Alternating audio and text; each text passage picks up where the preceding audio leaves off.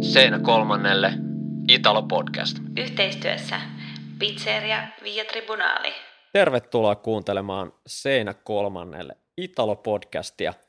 Minä olen Kimmo Kantola ja vieraanani jälleen kerran tuttuun tapaan totta kai Mitri Pakkanen. Tervetuloa mukaan Mitri. Kiitos Kimmo ja moi taas kaikille kuulijoille. Tämän viikon jakso onkin sitten toisiksi tai oikeastaan kolmanneksi viimeinen, kun oikein tarkkaan lasketaan, kolmanneksi viimeinen ennen vuoden vaihdetta, eli tämän jakson jälkeen vielä kaksi jaksoa tehdään Italo-podcastiin ennen kuin vuosi vaihtuu.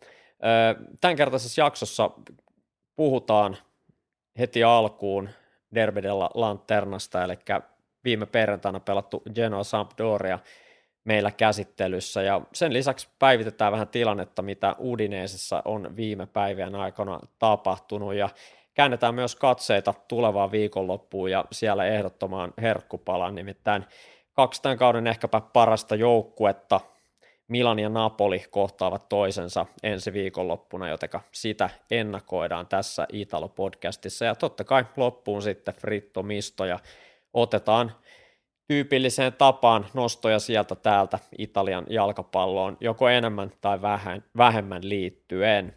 Öö, Mitri, näin heti alkuun, niin sä olit paikan päällä Genoa Sampdoria ottelussa. Siitä on varmaan jonkun aikaa vierättänyt, kun ylipäätänsä oot ollut seuraamassa ainakin korkeamman sarjatason jalkapalloa Italian maalla.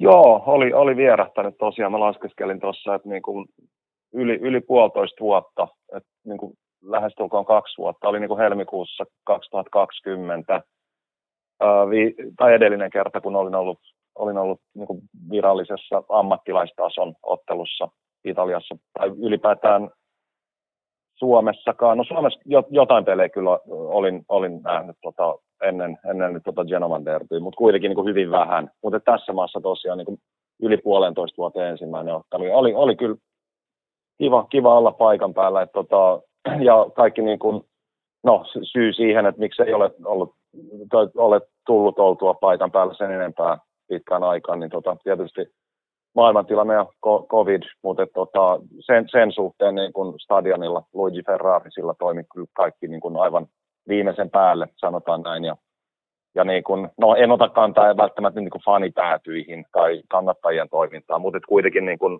niin sanotusti tavallisten katsojien ja vaikka toimittajien kesken, niin tota, kyllä niin kuin tiedostettiin selvästi, että ei vieläkään eletä ihan niin, kuin niin sanotusti normaalia aikaa. Että kaikki meni niin kuin järjestelyjen suhteen terveysturvallisesti niin kuin oikein hyvin.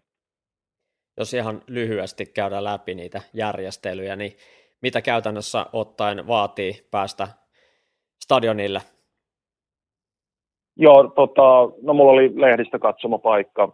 Ehkä oli pienimuotoinen jopa positiivinen yllätys, että onkin niin koko luokan otteluun kuitenkin ulkomaalaisena pienen, pienen jalkapallomaan edustajana, niin sain, sain tota, akkreditoinnin läpi ja sitä kautta lehdistö katsomasta paikan. Ää, no joo, se, se, se, vaatii, tai se vaaditaan toki sinne, mutta sitten sit niin kuin yleisellä tasolla niin tota, koronapassi käytännössä niin kuin No joo, itselläni on semmoinen niin EUn kansainvälinen Green Pass, tai Italiassa ainakin käytetään niin kuin nimitystä Green Pass. Ja tota, no, omassa tapauksessani niin kuin siitä käy ilmi, että on kahdesti rokotettu, niin tota, se, se, niin kuin, se niin kuin sekattiin siinä niin kuin sisään, sisäänkäynnin yhteydessä. Et tota, ilman sitä ei olisi tietenkään ollut asiaa otteluun. Ja ilmeisesti ottelu tapahtumassa katsomossa, niin maskin käyttö ei ole varsinaisesti pakollista ainakin, mitä on pelejä kattonut. Osalla on, osa ei. Se ei ole Mitri ilmeisesti mitenkään ö, pakollista siellä.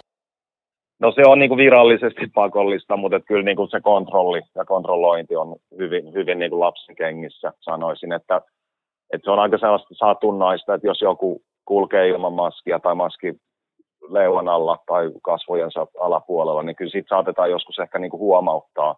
Mutta kyllä se on niin kuin hyvin, hyvin niin kuin vaillinaista ja semmoista niin kuin tosiaan satunnaista, että kuinka paljon, kuinka paljon sitä kontrolloidaan. Mutta äh, joo, en, en sitten tiedä, niin kuin, että miksi, miksi maskia ei voisi käyttää, niin kuin, että, jotta, jotta sit, niin kuin ei tulisi sanomista, tai no etenkin tietysti, että, että jos, jos ja kun todennäköisesti siitä on jotain hyötyä tai ainakaan haittaa, niin tota, miksi sitä ei sitten voisi käyttää. Mennään sitten kenttätapahtumiin. Noin vajaan viimeisen kymmenen vuoden aikana niin Sampdoria on kymmenen kertaa vienyt tämän derbyn. Genoa kolme kertaa ja kuusi kertaa on päädytty tasan. Jos ihan ylipäätänsä puhutaan koko Serie A-historiasta, niin 77 ottelusta niin Sampdoria on vienyt 30, eli ollut sielläkin vähän niskan päällä. Mitri, nyt Sampdoria pelasi vierasjoukkueen ominaisuudessa tässä 3-1 voitto. Mitä mieltä kenttätapahtumista? Oliko voitto Sampdorian kannalta oikeutettu? Oli ehdottomasti. Mun nähdäkseni joo, Sampdoria oli huomattavasti parempi. Mun, mun mielestä niin ihan ottelun alusta loppuun. Okei, okay, Genoa heräsi niin tappioasemassa sit, niin toisen puoliajan ehkä siinä noin puolivälin tienoilla. Vähän niin kuin pelaamaan paremmin kuin oli siihen mennessä toiminut ja taistelemaan ehkä jopa, jopa niin kuin tasapelistä. Mutta ei siinä ehkä sit missään vaiheessa kuitenkaan ollut semmoista Sampdorialle niin todellista uhkaa Genovalta. Että kyllä kieltämättä heti niin kuin pelin alusta asti mm, oli nähtävissä, että Sampdorian päävalmentajana on ö, henkilö, eli tässä tapauksessa Roberto Daversa, joka on toiminut Sampdoriassa jo pitkän aikaa, tai pitkän ja pitkän aikaa, mutta kuitenkin niin kuin huomattavasti kollegansa Andri Shevchenkoa kauemmin. Shevchenkon Genoasta ei kyllä ihan, ihan selvästi ottanut selvää, että mihin joukkue pyrkii pelin eri vaiheissa. Että kyllä Sampdorialla niin kuin se pelisapluuna kokonaisuutena oli huomattavasti, huomattavasti paremmassa kunnossa kuin Genoalla ja jo pelkästään niin kuin sitä kautta Sampdorian voitto tosiaan oli nähdäkseni täysin ansaittu ja tietysti niin kuin Genoan tilannetta ei helpottanut se, että Gabbiadini, Gabbiadini teki 1-0 johtomaalin jo hyvin varhaisessa vaiheessa, Olis, olisikohan siinä neljä minuuttia suunnilleen pelattu, niin tota, se niin kuin, ikään kuin helpotti jonkin verran ja rauhoitti ehkä jonkin verran niin kuin Sampdorian ottelusuunnitelmaa ja sitten toisaalta vaikeutti kyllä huomattavasti Genoan tehtävää. Niin, Roberto da Versa tietenkin valmentanut jo koko kauden Sampdoriaa Genoassa. Shevchenko, niin kuin mainitsit, on ollut hieman vähemmän aikaa. Tämä taisi olla nyt viides peli hänelle Serie Aassa päävalmentajana Genoan peräsimessä. Ja jos ajatellaan kokonaisuutena näitä joukkueita, niin aika vähän kuitenkin molemmat joukkueet ovat uuten valmentajan aikana uusiutuneet. Jos mietitään vaikka Daversaa, ei tuo joukkueen pelaaminen mun mielestä nyt niin hirveästi on muuttunut hänen laisuudessa verrattuna vaikka Claudio Ranieriin. Jos ajatellaan ihan peliryhmitelmääkin, niin se on hyvin paljon ollut Daversallakin tuo 4-4-2. Toki 4-3-3 on käytetty, mutta tavallaan hän, hän on lähtenyt selkeästi rakentaa Claudio Ranierin niin kuin pohjalle sapluunan, saman sapluunan päälle, ja siltä näyttää nyt myös niin kuin Shevchenkon osalta, että Davide Ballardinin 352 on erittäin suosiollinen ollut, ollut tai niin kuin, että se on ollut selkeästi semmoinen niin kuin ykkösvalinta myös Shevchenkolle, että voidaan ajatella, että onko seurajohto kenties ollut haluamassa, että, että sam- samoilla niin kuin periaatteilla jatketaan vai sitten valmentajat on kokenut, kokenut vaan tässä tilanteessa, että järkevämpi jatkaa samalla, suhteellisen samalla ö, metodilla, mene ja tiedä.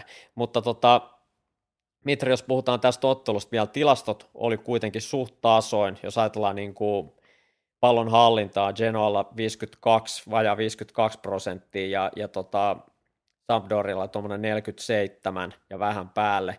Ottelu oli noin niin kuin näennäisesti hyvin tasainen ja laukaisut taisi mennä tuota Sampdoria hyväksi 14-12, riippuen vähän tilastoin, tilasto niin kuin sivustoista, mutta nämä on nyt whoscored.comin tilastoja. Mutta Mitri, niin kuin sanoit, niin Genoa ei oikeastaan päässyt tavallaan näennäisestä niin kuin tilastojen mukaan näennäisestä tasaisuudesta huolimatta, niin oikein missään vaiheessa kunnolla haastaa Sampdoria tässä ottelussa? Joo, kyllä se, kyllä se siltä näytti. Mä huomasin noin tilastot myös ja oli, oli niin pelin jälkeen jopa pienimuotoinen yllätys, että niin ne oli sitten loppujen lopuksi noinkin tasaiset ja niin kuin semmoiset, niin kuin, tota, no esimerkiksi pallonhallintatilasto ja muutkin. Mutta kyllä, kyllä se, niin kuin, millaisen kuvan se peli näytti ulospäin, niin ehkä tuossa vähän niin kuin viittasinkin siihen suuntaan, että kyllä Sampdoria niin kuin selvästi paremmin tiesi, mitä se haluaa tehdä pelin eri vaiheissa. Mä otan esimerkin vaikka niin kuin Sampdorian korkeasta prästistä, että siinä oli ihan mielenkiintoisia semmoisia rakenteellisia asioita, mitä välttämättä ei ole ehkä ainakaan kovin usein tämän kauden aikana aiemmin nähty. Myönnän, myönnän toki suoraan, että en ole läheskään kaikkia Sampdorian pelejä, pelejä nähnyt, varmaan alle puolet tähän mennessä, mutta joka tapauksessa niin kun, uh, kun Sampdoria, uh, anteeksi, Genoa pelasi tai käytti 352 muotoa, niin kyllä siinä niin kuin aika, aika selvästi ja selväpiirteisesti ja selvärakenteisesti niin Sampdoria lähti pelaamaan öö, pelaaja vartiointi orientoituneesti. Et mielenkiintoinen yksityiskohta, että esimerkiksi norjalainen Morten Tursby niin, ö, pelasi hyvin, hyvin vahvasti niin kuin Genoan ö, oikeat laitatopparia vastaan. Ja sitten siinä oli niin kuin Tsitso Caputo, joka pelasi keskimmäistä topparia vastaan, ja sitten oikealla, niin kuin Sampdorian oikealla puolella, Kandreva, Antonio Kandreva pelasi Genoan vasenta to- laitatopparia vastaan. Ja sitten Manolo Gabbiadini, joka tosiaan teki sen ottelun avausmaalin, niin lähti puolustamaan, kun Sampdoria oli, oli korkeassa prässissä, niin hyvin, hyvin niin kuin miesorientoituneesti Milan Badelgia vastaan, joka pelasi Genoan keskentä pohjalla niin kuin pelintekijänä, niin tota, ei, ei, en mä nähnyt, että Genoalla tai Shevchenkolla oli niin kuin juurikaan eväitä edes pyr, pyrkiä. No joo, pyr, pyrkimys oli, mutta se jäi hyvin niin kuin puolitiehen purkaa edes tota niin kuin heidän oman hyökkäyksensä ensimmäistä vaihetta. Ja sitten kun Sampdoria pelin tietyissä vaiheissa puolustaessaan vetäytyi matalampaan blokkiin, niin sitten se oli kyllä hyvin, hyvin selvä ja tiivis 4-4-2. Että, niin kuin, oli, oli niin kuin, mitä nyt sanoisi, jalkapalloteoreettisesti ehkä tai ta- taktisessa mielessä niin kuin ikään kuin ilo silmälle se uh, Sampdorian ja Daversan pelitapa ja ottelusuunnitelma, että joka ikinen pelaaja kyllä tiesi tasan tarkkaan, mitä, mitä halutaan. Ja sitten vielä kun se tuotti tulosta, näin neutraalinen katsojana haluaa korostaa sitä, niin tota, oli, oli kyllä niin kuin, no, siinäkin mielessä täysin ansaittu voitto. No, Mitri, hienoja havaintoja sulta ja täytyy sanoa, että on ehkä se yksi, tuossa sanoa, että ei ole hirveästi lähtenyt Daversa sitä niin kuin Sapluna Ranierin jäljiltä muuttamaan, niin tämä on ehkä se yksi semmoinen niin kuin konkreettinen muutos. Ranieri aika harvoin vastustajasta riippumatta niin tota, lähti edes niin kuin yläalueella prässäämään, että kyllä se aika nopeasti joukkue niin kuin vetäytyi semmoiseen niin kuin keskikorkeeseen tai matalaan 442 blokkiin. Että on ehkä semmoinen niin kuin, hyvä, että otit tämän esille, koska tämä on ehkä yksi niistä niin kuin selkeimmistä muutoksista Sampdorian pelaamisessa nimenomaan niin kuin Roberto da Versan aikakaudella.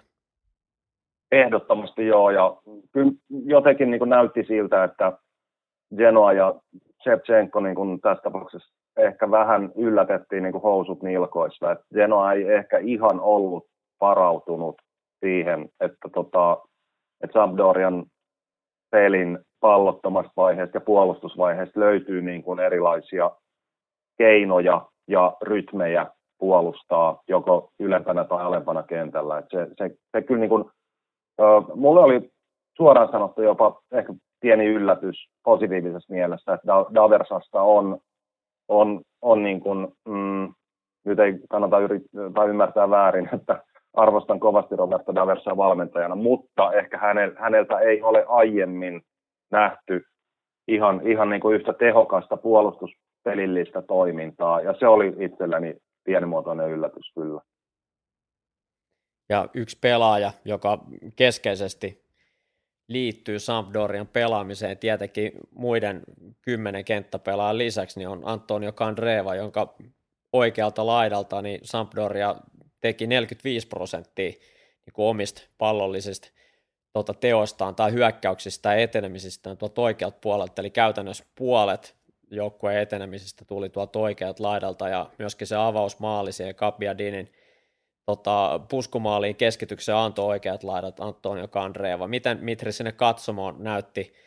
Me viime viikolla puhuttiin tai nosti Frittomista esiin, kuinka hän 34-vuotiaana, tai taas no nyt 33, mutta täyttää 34 tota, vuodenvaihteen jälkeen, niin kuinka hän silti ton ikäisenä on yksi niistä ainoita pelaajia tällä kaudella, joka on pelannut melkein kaikki, kenttäpelaajia, jotka on pelannut melkein kaikki minuutit nyt tuli vähän ennen loppua poissa, näin osin vähensi taas pikkasen sitä peliaikaansa, mutta tota, joka tapauksessa, Mitri, miten tota, esimerkiksi Kandrevan esiintyminen niin näytti sinne katsomaan?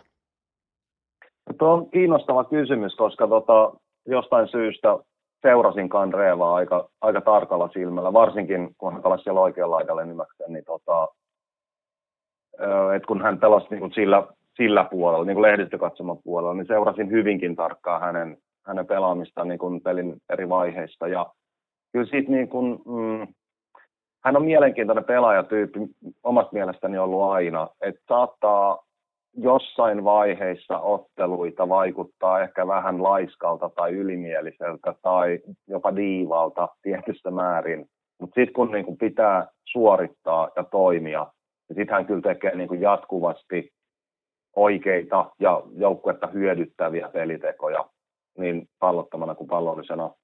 Ja tota, no jos muistetaan esimerkiksi se Caputon maali, oliko se 2-0, uh, tota, 2-0 maali, joo, niin oli kyllä. Niin no, sekin niin kuin esityö tavallaan, jonka Kanreva teki, teki siihen maaliin. No joo, maalivahdilta, Genoa maalivahdilta hyvä torjunta, mutta niin kuin sylki ikään kuin eteensä ja sitten Kaputa pisti tyhjiin, tyhjiin sen pallon maaliin, niin tota, kyllä siinäkin niin kuin Kandrevan rooli oli ihan, ihan niin kuin oleellinen ja ratkaiseva. Mutta korostaisin sitä vielä, että silloin, silloin kun uh, Kandrevas voi, voi niin näyttää kentällä miltä tahansa, ja ehkä semmoinen tietynlainen havitus saattaa, tai tiedänkin, että se ärsyttää joitakuita. Mä en ota siihen sen enempää kantaa, mutta kyllä niin kuin kyseessä on raudallu ja ammattilainen. Sitten kun tosiaan on, on tehtävä tärkeitä asioita ja suoritettava niin kuin huippu, huipputasolla, niin kyllä Kandrevasta on siihen vieläkin. Ja ehkä juuri siksi, että hän on jo niinkin kokenut pelaaja, niin kuin sanoit itse tuossa aikaisemmin. Ja korjaan vielä omia sanomisia sen verran, että nimenomaan hän on nyt 34 ja ensi vuoden helmikuussa täyttyy 35 vuotta, jotenka, jotenka sen verran tulee mittarin jo helmikuun puolella. Ö, niin kuin sanottu, Genoa sai sen kavennusmaalin, silloin oli noin puolisen tuntia vielä otteluaikaa jäljellä. Matti ja Destro viimeisteli päällä myöskin siitä aika lähietäisyydeltä Kampi Aason hyvästä keskityksestä, mutta Mitri, se todellinen loppukiri jäi kuitenkin saavuttamatta. Miten ikään kuin näit sinne katsomoon joukkueen pelaamisen ton, ton tota voitto, kavennusmaalin jälkeen nimenomaan sillä, että mitä se antoi tavallaan tulevaisuutta ajatellen.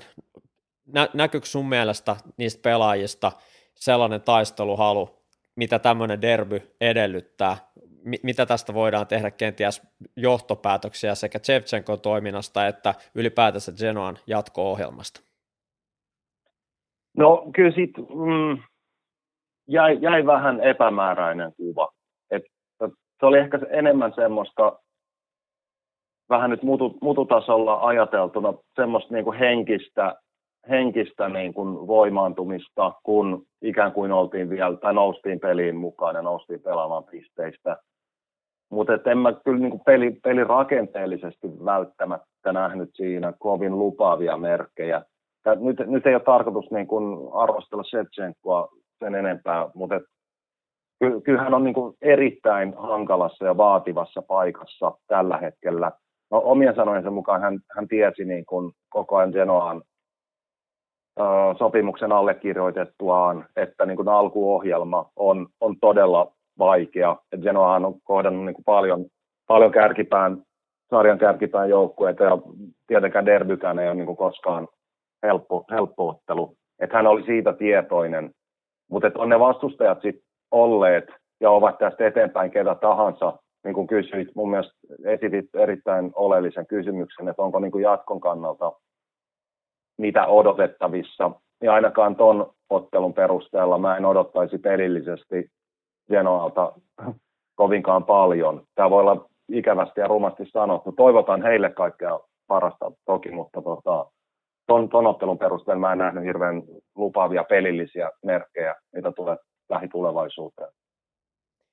Eilen Koppa Italiassa nyt kun keskiviikkona nauhoittaa, niin tiistai-iltana joukkue voitti Salernitanan 1-0 tuossa tota, Coppa Italian ottelussa ja kenties tämä nyt sysää joukkojen paremmille tuloksille. Tot, totta kai Salernitana myös Genoan ohella eräänlainen kriisijoukkue ja ihan hyvä pointti Mitri sulta myös toi, että mitä, mitä Jevchenko oli sanonut jo julkistamistilaisuudessa, nimittäin noin viisi ottelua, mitkä on hänen alaisuudessaan pelattu, niin on ollut Roomaa, Udineeseen, Milani, Juventusta ja nyt Sampdoria vastaan, että kyllähän niin vastuksetkin on ollut erittäin kovia, viidestä ottelusta nyt neljä tappioa, yksi tasuri, jotta, jotenka niin tulostenkin on pakko lähteä tuossa tota, ennemmin tai myöhemmin nousuun, jos äh, Genoa aikoo Shevchenkon johdossa taistella tuosta sarjapaikasta ihan tosissaan, kun kevät alkaa tulee.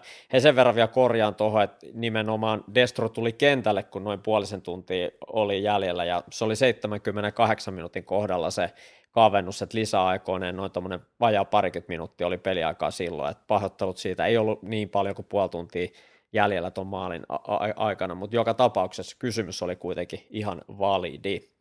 Tota, Genoa siis tällä hetkellä pienissä, pienissä tota, ongelmissa, ja heidän kannalta tietenkin toivotaan, että tuo voitollinen cup-ottelu nostaa, nostaa joukkojen osakkeita myös seuraavaa viikkoa ajatellen, mutta palataan vielä ihan lyhyesti, Mitri, tuohon perjantain otteluun. Tiesitkö muuten, Mitri, sitä, että tämä oli historiassa toinen kerta, kun tämä derby pelattiin perjantai-päivänä?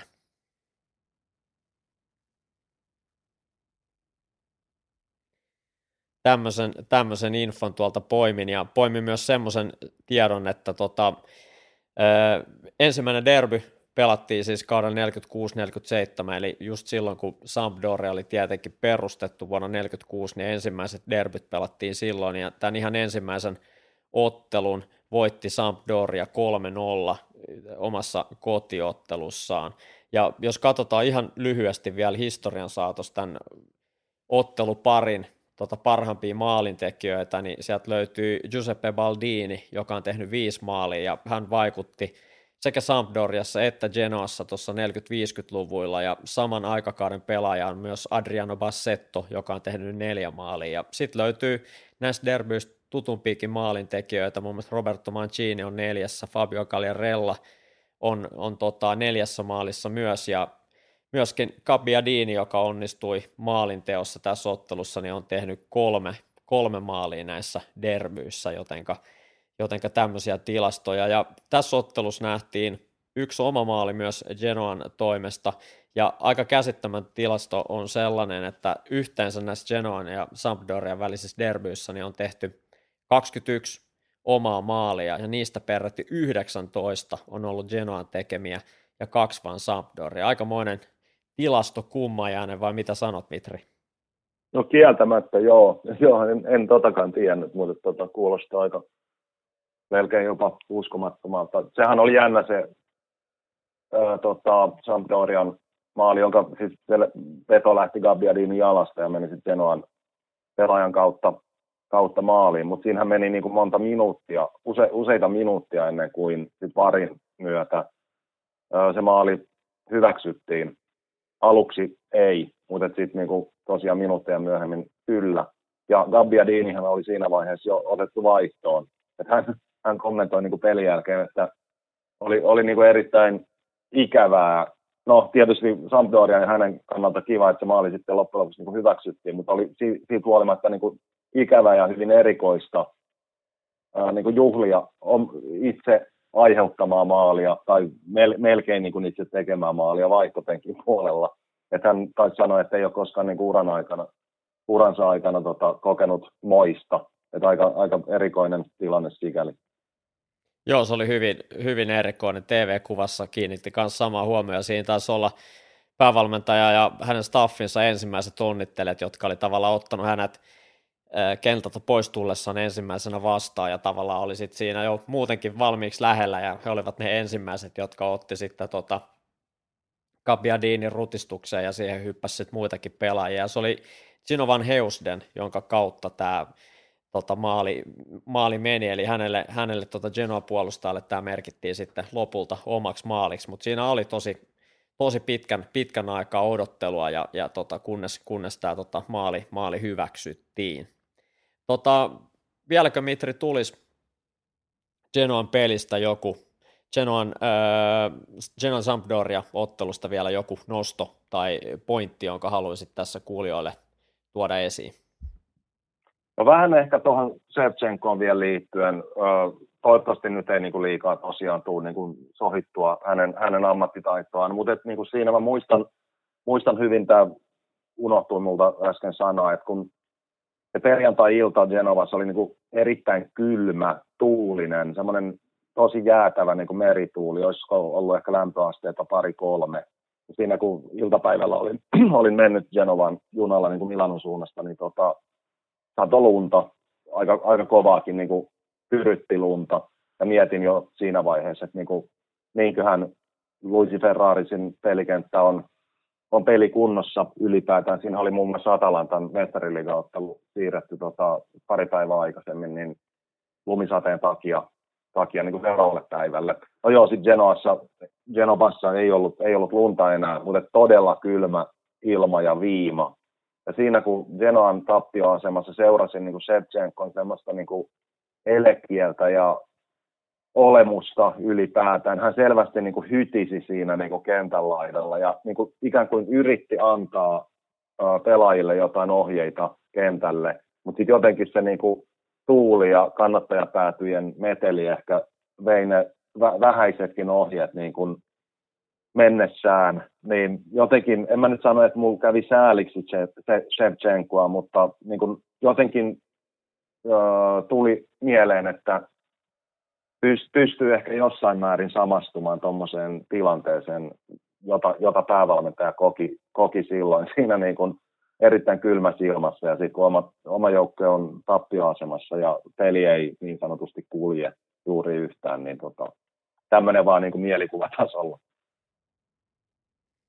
Joo, tota, itse oikeastaan jäin ainoastaan harmittelemaan sitä, että tota, ei nähty yhtä, yhtä tota Sampdoria, no voidaan jo varmaan puhua legendastakin, Fabio Calerella, to, toki hän on edustanut montaa muutakin seuraa, mutta nyt vanhoilla päivillään Sampdoriassa ja paukutellut siellä viime vuosina paljonkin maalleen, niin harmi oli se, että häntä ei tässä derbyssä nähty, koska varmaan on se, että hän ei tule enää kauhean montaa Genovan derbyä todennäköisesti pelaamaan, joten olisi ollut hieno nähdä hänet kentällä. Joo, kyllä.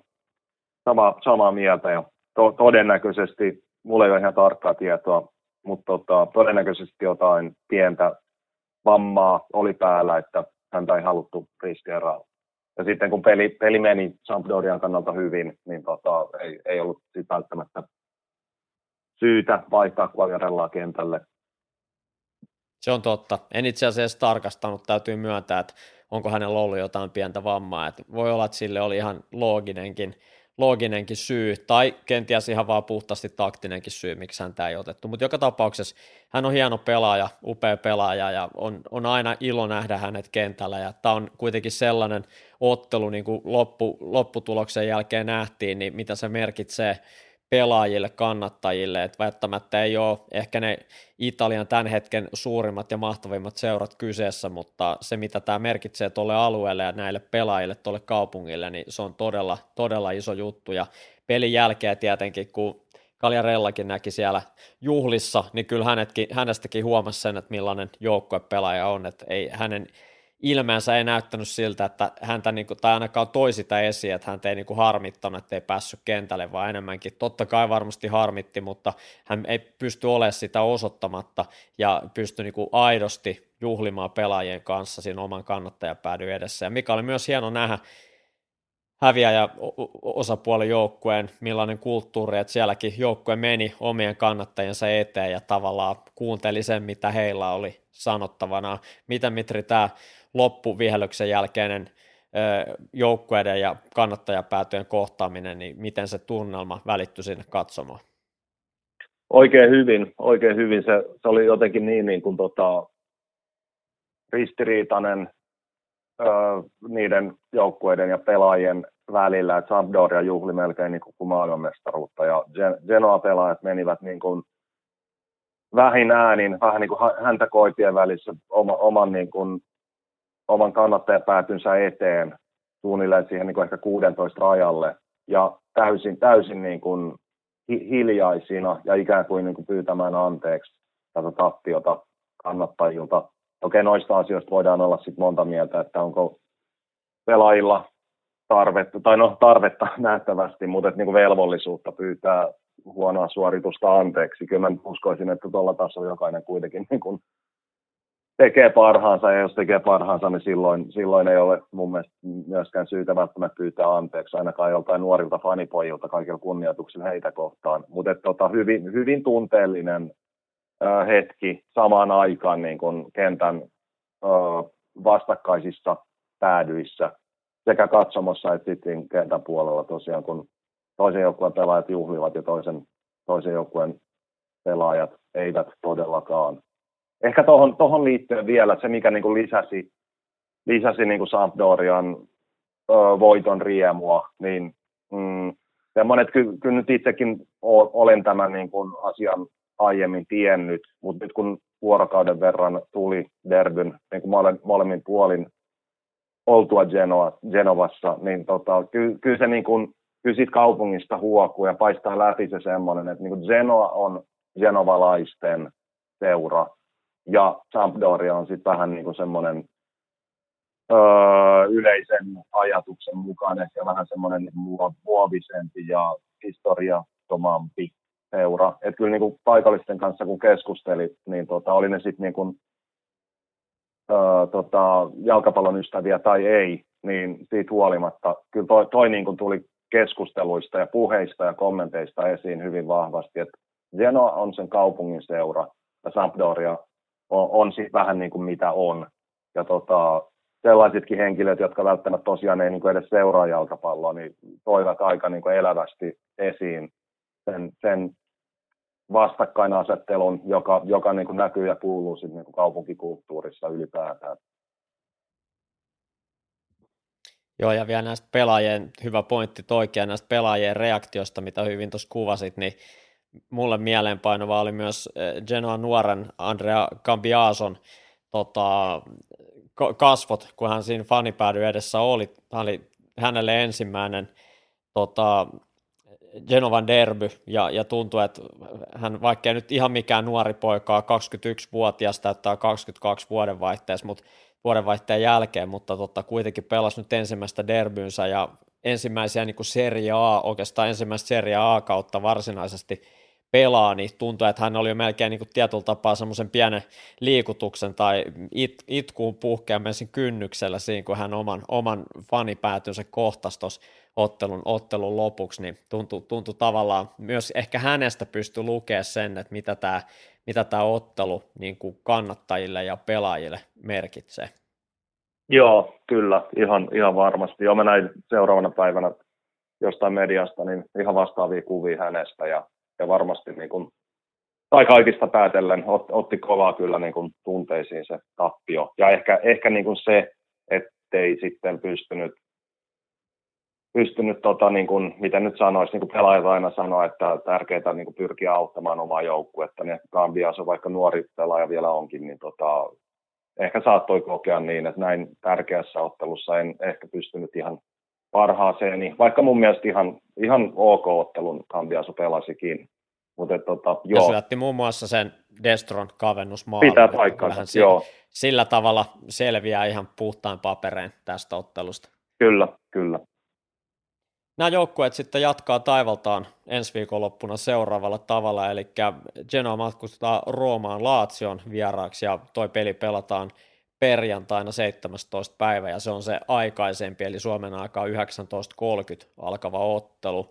Kun taas sitten Sampdoria pelaa sunnuntaina kello 7 Suomen aikaa alkavassa ottelussa kotonaan Venetsia vastaan, jotenka Sampdorialla tietenkin hyvät mahdollisuudet jatkaa voittoputkeaan. Toki Venetsia on venynyt hyviä tuloksia, muun muassa viime viikonloppuna 1-1 kotitasur Juventus vastaan viimeisimpänä esimerkkinä.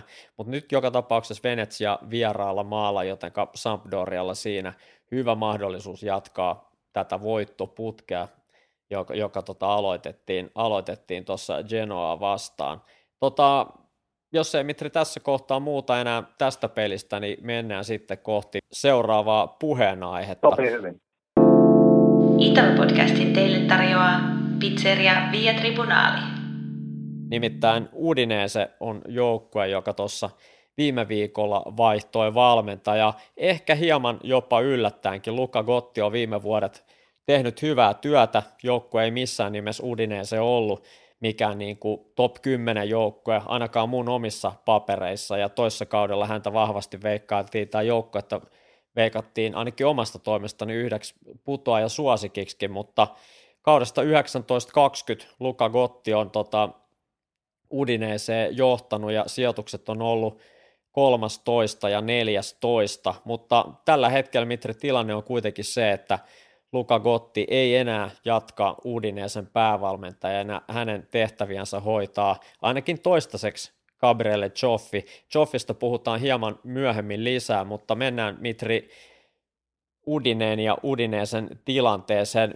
Mikä sun mielestä, tietenkin tämmöinen vähän ehkä tylsäkin kysymys, mikä sun mielestä oli keskeisin syy? Totta kai tuloksethan voidaan aina sanoa syyksi, mutta oliko takana Mitri jotain muutakin? Oliko seurajohdolla kenties luottamus Luka Gottiin ja hänen tietynlaisen projektinsa paikallaan jopa junnaamista tota, pidetty yhtenä syynä tälle, tälle ratkaisulle, vai miten itse näet Luka Gottin ja Udineesen teidän eroamisen syyt?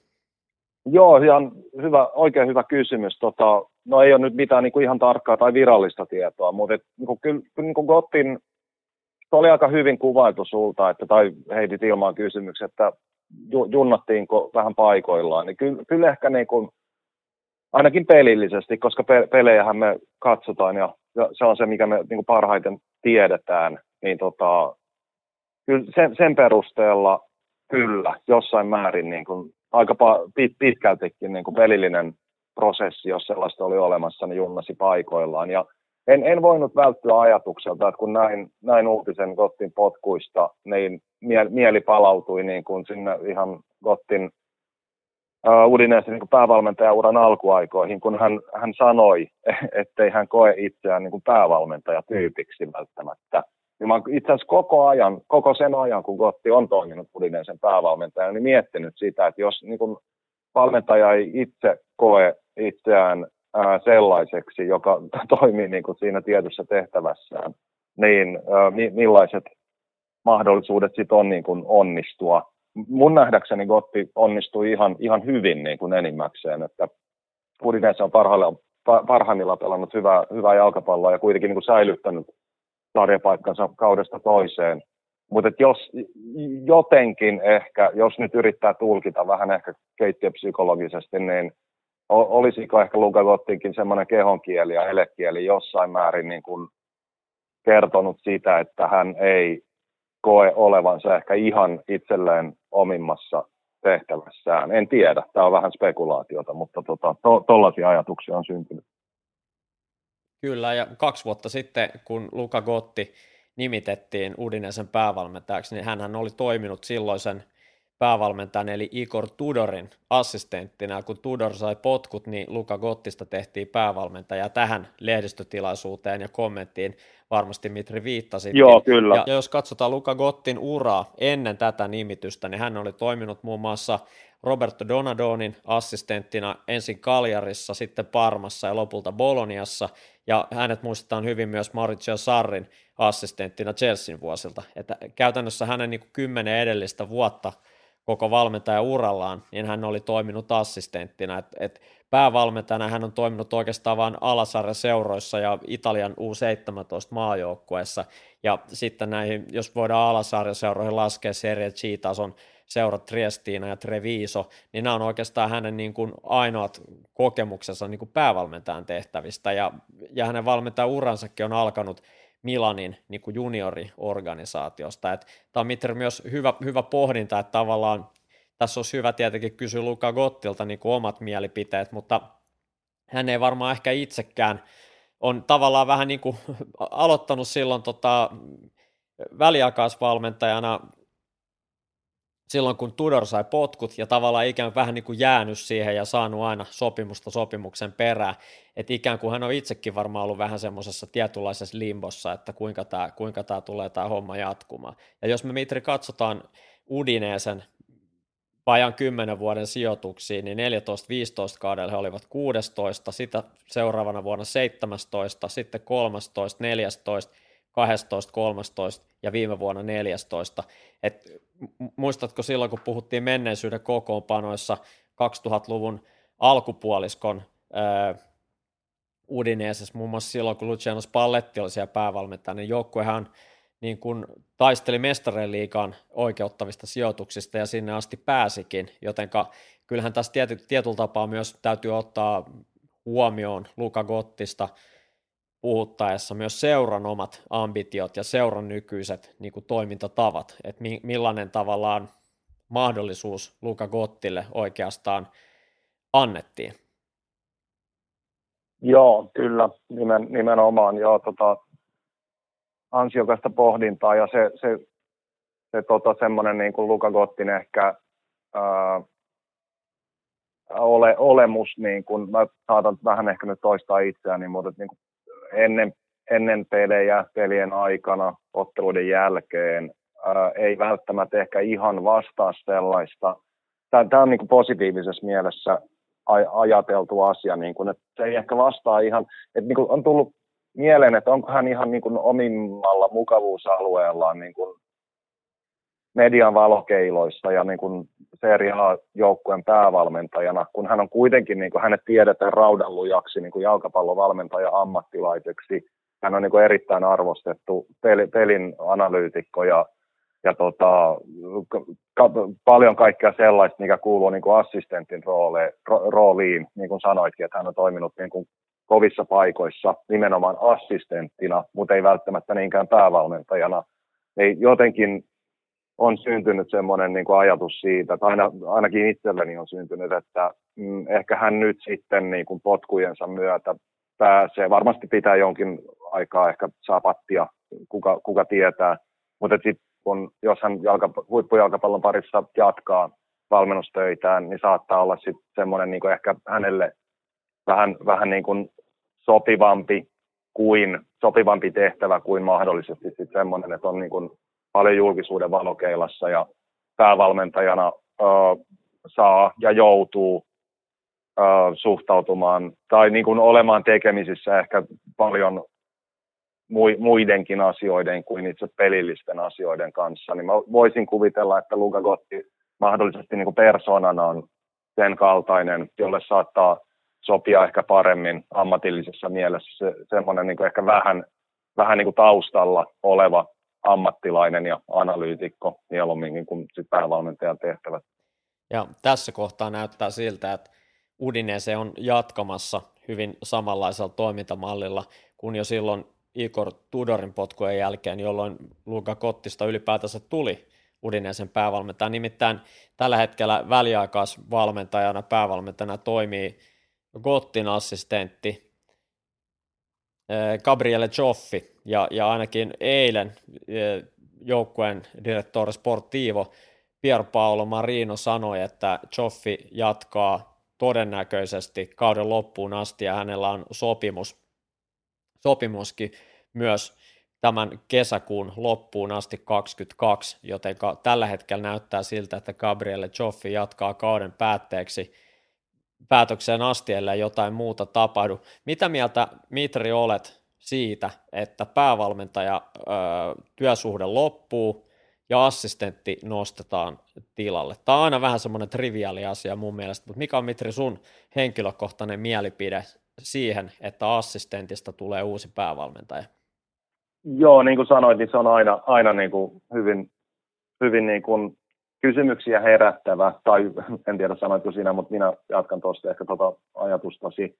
Ja kyllä mun mielestä tullaan aina siihen, että ihan, ihan oleellista on se, että mitkä ovat heidän niin kuin potkut saaneen tai potkut saavan päävalmentajan ja sitten assistentin tai assistenttien väliset suhteet. Että ikään kuin, että jos esimerkiksi Gottin ja Joffin tapauksessa he ovat keskenään sopineet, että se on niin kuin kummallekin osapuolelle ja tässä tapauksessa totta kai myös seuralle niin kuin ihan, ihan, niin kuin, mm, ihan niin kuin ok ikään kuin, että näin, näin jatketaan tästä eteenpäin. Niin en, mä, en mä silloin näe siinä välttämättä mitään ongelmaa. Mutta kyllä mä hyvin, sit jos miettii toiselta kantilta, niin hyvin ymmärrän myös valmennustiimejä ja ehkä assistentteja ja apuvalmentajia, jotka eivät välttämättä lojaalisuussyistä sitten halua, halua niin kuin jatkaa, jatkaa tota, enää siinä samassa ympäristössä työntekoa. Ja onhan siinä sitten sekin, sekin puoli, tämä on ehkä kolmas näkökulma vielä tuohon, tuohon samaan vähän kompleksiseen asiaan, että, että jos, niin kun, jos ja kun assistentti on kuitenkin toiminut siinä valmennustiimissä, josta päävalmentaja saa potkut, niin ö, mitä uutta annettavaa hänellä mahdollisesti on, tai jos on, niin miksi hän ei ole sit tuonut sitä selvemmin ja vahvemmin ö, toimintaan mukaan jo aiemmin. Että tämmöisiä ajatuksia herää. Niin ja tietenkin tässä on myös semmoinen niin taloudellinen ja sopimustekninenkin aspekti, että jos me ajatellaan tätä Gabriel Joffia nyt esimerkki henkilönä, että päävalmentaja Gotti, hänelle annetaan potkut, hänen palkanmaksu jatkuu, hän saa pa- palkkaa siitä ja, ja tota, tai erorahan riippuen siitä, tai jos hän siirtyy jonkin toiseen seuraan, niin silloin toinen seura maksaa tämän vanhan sopimuksen ulos. Näin, näinhän se yleensä menee, mutta jos ajatellaan nyt Gabrielle Joffia, niin hänen työsuhteensa jatkuu, työnantaja sanoo, että sä jatkat tässä hommia, niin tavallaan Gabrielle Joffillakaan ei tässä kohtaa ole varsinaisesti hirveästi vaihtoehtoa, tai on se vaihtoehto, että hän itse eroaa, ja tavallaan silloin työsopimus puretaan hänen toimestaan, jolloin hän ei saa itse palkkaa. Ja tämä on tietenkin hänen kannaltaan niin kuin aika selkeä asia, että jos, jos haluaa pysyä palkan piirissä, niin silloinhan töitä on jatkettava, oli hän niin kuin siitä itse mitä mieltä tahansa. Et sittenhän on ihan eri tilanne, jos seurajohto päättää päävalmentajan sopimuksen ja siinä samassa yhteydessä päättää myös niin kuin assistenttia ja vaikka muun staffin sopimukset, niin silloinhan se on ihan selvä tilanne, mutta tässä on tämmöinen Mitri taloudellinenkin asia, mikä on syytä ottaa huomioon.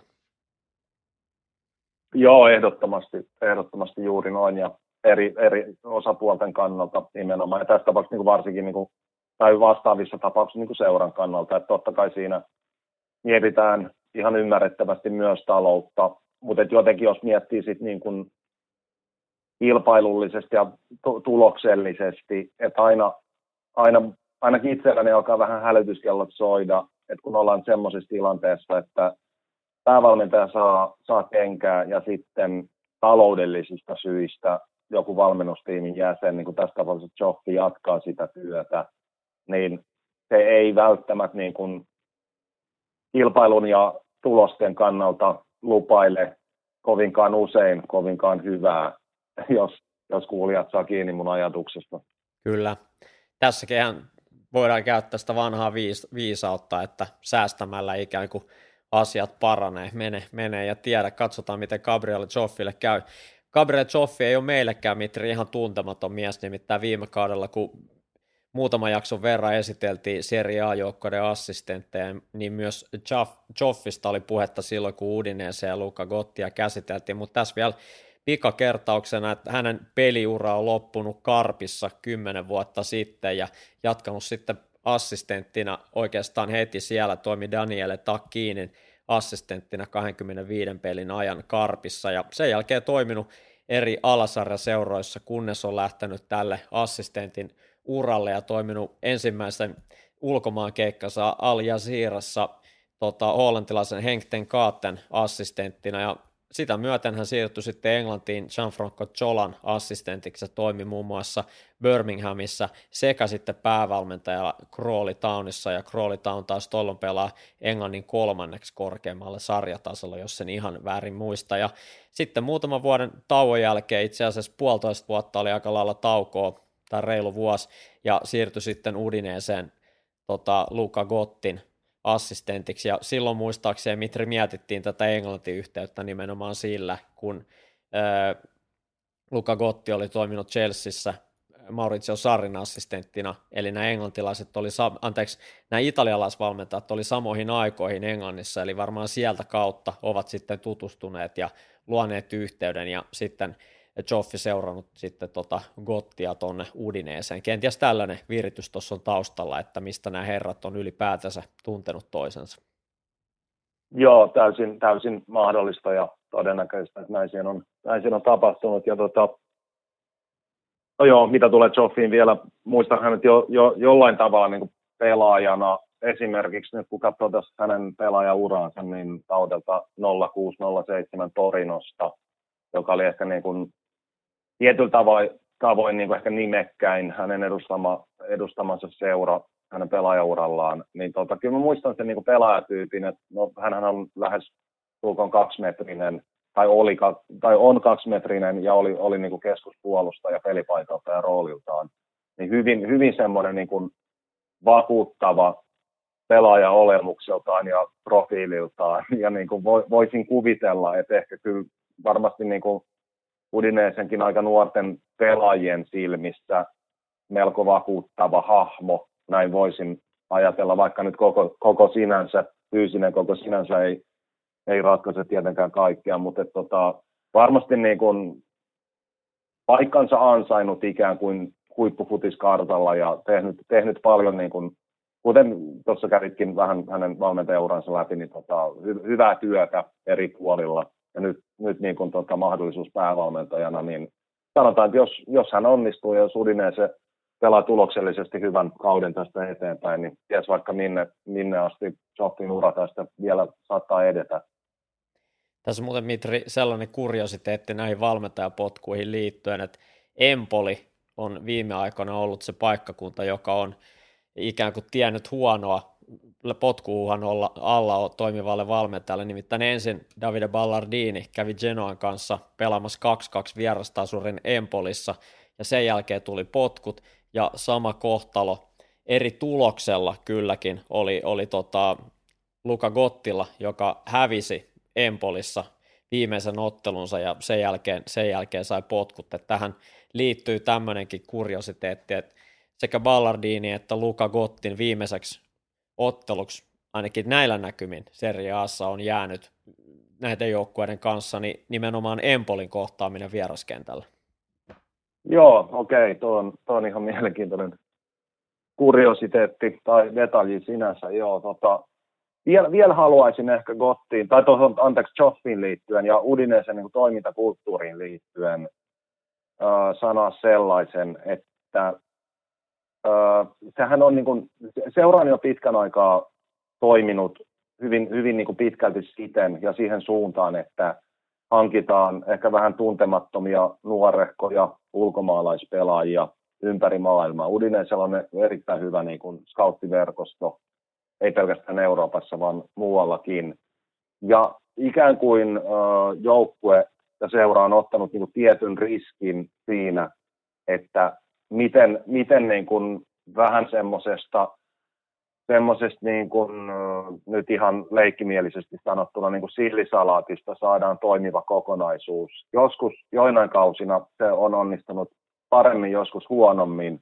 Mutta jos miettii Luka Gottia, että hän on kuitenkin itse, niin kuin, anteeksi tota, Gabriele Choffia, että hän on kuitenkin toiminut, kuten sanoitkin, niin esimerkiksi Englannissa ja Abu Dhabissa, Al Hazira Clubissa, tästä kun opiskelee hänen vähän tota CVtä, niin ei välttämättä sitten kuitenkaan Udinesen seurajohdolta ole ihan niin kuin hakuammuntaa ja niin kuin tiedostamaton ratkaisu antaa vastuuta sellaiselle valmentajalle, joka kuiten, jolla on kuitenkin niin kuin kokemusta muualtakin kuin Italiasta, kun se itse Udinesen joukkue on kuitenkin aika, niin kuin voi sanoa, täynnä ulkomaalaisia.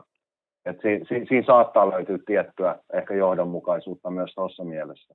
Hyvää pohdintaa ja Udinese seuraavaksi matkustaa sitten Kaljariin ja pelaa ensi lauantaina Kaljariin vastaan siis vierasottelun. Ja totta kai pistettiin avattiin heti ensimmäisessä pelissä Milaniin vastaan. Se oli hieno, hieno tota, piste, vaikkakin vähän katkera makunen, nimittäin Ibrahimovicin tasoitus syntyy vasta lisää ajalla.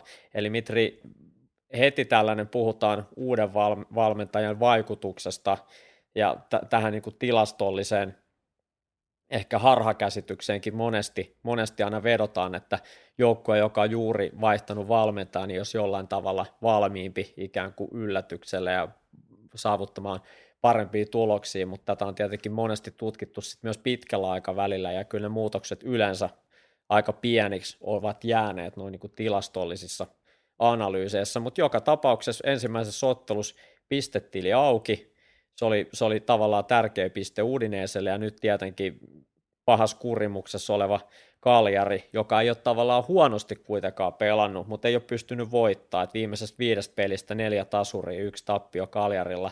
Eli Udinese Kaljari, tai Kaljari Udinese niin päin nimenomaan ensi lauantaina, niin on iso peli molemmille joukkueille, eikä vähiten tietenkään näille valmentajille. Toinen on juuri aloittanut ja toinen on tavallaan tullut jo kesken kauden, eli Walter Matsari, joka on myös kesken kauden aloittanut, niin tietenkin kuin Gabriel Joffikin, niin tota, tämä on näille valmentajillekin äärimmäisen tärkeä ottelu jo tässä vaiheessa, tässä vaiheessa kautta. Tai nyt Mitteri ei voida aina puhua, että jo tässä vaiheessa, kun aletaan puolessa olemaan, mutta joka tapauksessa iso peli molemmille joukkueille. On, on ehdottomasti joo, ja nyt niin kuin, no joukkue kuin joukkue, mutta korostaisin ehkä varsinkin sit tuolla niin tarjan häntä päässä, kun lähestytään joulua ja vuodenvaihdetta. Ja niin, niin kuin, tavallaan, mitä nyt sanoisi henkisesti ehkä, henkisesti ehkä niitä aikoja, jolloin tavallaan niin kuin loppukauden asetelmat griglia di partenza, jos käytetään formulatermiä, niin on ikään kuin, niin kuin laadittu siihen mennessä. Niin sillä on aika paljonkin merkitystä, että jos, jos on niin kuin sarjassa, mä heitän nyt ilmaa vaikka 12 tai 18, niin siinä, siinä on iso, iso henkinen ero lähteä sitten pelaamaan, pelaamaan niin kuin vielä kuitenkin niin kuin talvikuukausina hyvin ras, use, usein hyvin raskailla kentillä ja vaikeissa kenttäoloissa, niin tota, ra, pyr, pyrkimään niin kuin raapimaan niitä elintärkeitä lisäpisteitä. Et kyllä, kyllä niin kuin sanoit, että on ehkä aika klassinen semmoinen ottelu, ottelu nyt tota, Kaljari ja Udinesen välillä tulevana viikonloppuna sunnuntaina tosiaan, niin jo, jo, jolla on niin kuin, ehkä vähän kliseisesti sanottuna niin kuin enem, enemmän merkitystä kuin vain kolme sarjapistettä. Juuri näin. Mitri, seuraavaksi mennään tulevan viikonlopun odotetuimpaan otteluun, nimittäin Milan ja Napoli. Ainakin alkukauden perusteella kaksi parasta joukkuetta. Nyt molemmat joukkueet aavistuksen alavireisiä olleet viime kuukausina tai viime kuukauden aikana ja nyt nämä joukkueet kohtaa toisensa lauantaina. Mitri, millaista ottelua on lupa alkaa odottamaan? Todella vaikeasti ennakoitavissa. Et, niin kun nyt, nyt jos koskaan. Tos, tosiaan niin kuin joukkue kumpikin pelasi tuloksellisesti ja pelillisesti hyvän alkukauden. Ja äh, aika, aika yleisesti niin kuin kumpaakin pidettiin hyvin vahvoina mestarisuosikkeina, mutta sitten kun tulostaso on kummankin tapauksessa alkanut heilahdella, niin tota, on, on niin kuin kerääntynyt niin sanotusti synkkiä pilviä, pilviä taivaalle. Ja tota, si, siinä suhteessa niin kuin Uh, viimekin kierrokset kummallakin niin kuin, su- suhteellisen niin kuin heikko, heikko tulos takana, niin uh, mä sanoisin, että se, se niin kuin, tämä voi olla tylsä vastaus, mutta voi, voi kääntyä niin kuin, ihan mistä syistä tahansa, kumpaan suuntaan tahansa tuo lauantai-illan. Mie- tosi mielenkiintoinen huippuottelu. Niin, molemmat joukkueet veti pitkään ilman tappioita.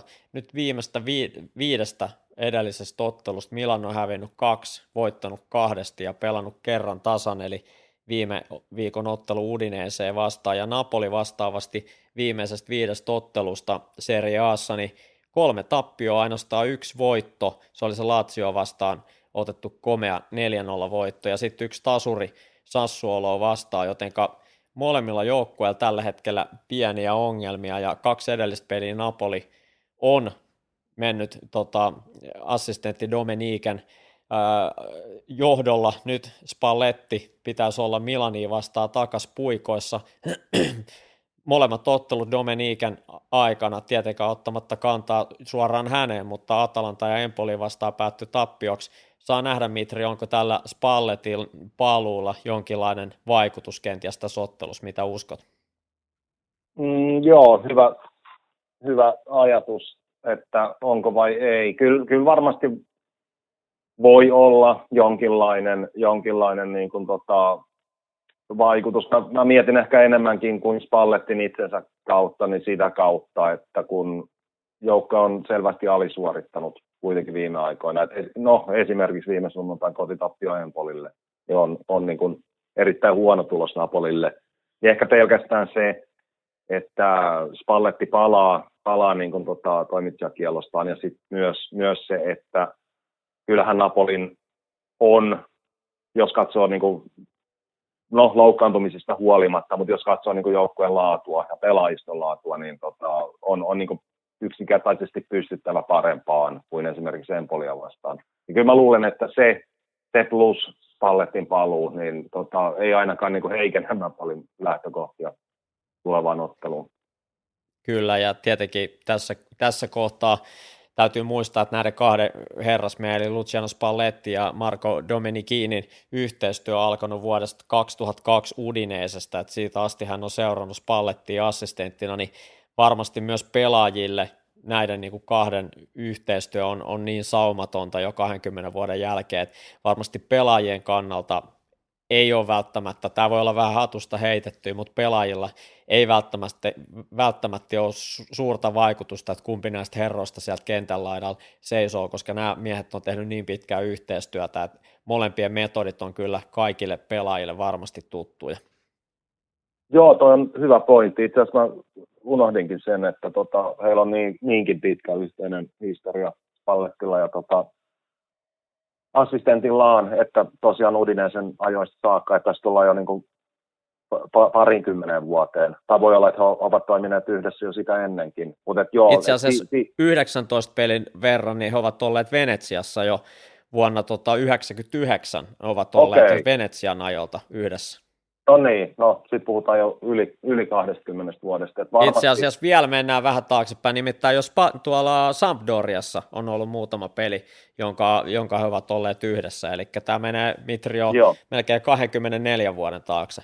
Okei, kiitos taas tiedosta. Tota, hyvä, hyvä niin, mutta joo, niin kuin just sanoit, niin tota, että tus, tuskinpa silloin niin ratkaisevaa merkitystä, siitä, että kun se heidän välinen suhteensa on noinkin pitkä ja ilmeisen luottamuksellinen, niin kyllähän se sitten heijastuu väkisinkin myös joukkueeseen ja pelaajiin, niin että sillä sitten to, tosiaan ei varmastikaan ole ratkaisevaa merkitystä, että kumpi heistä nyt sattuu sitten seisomaan ja heilumaan siellä sivurajan takana.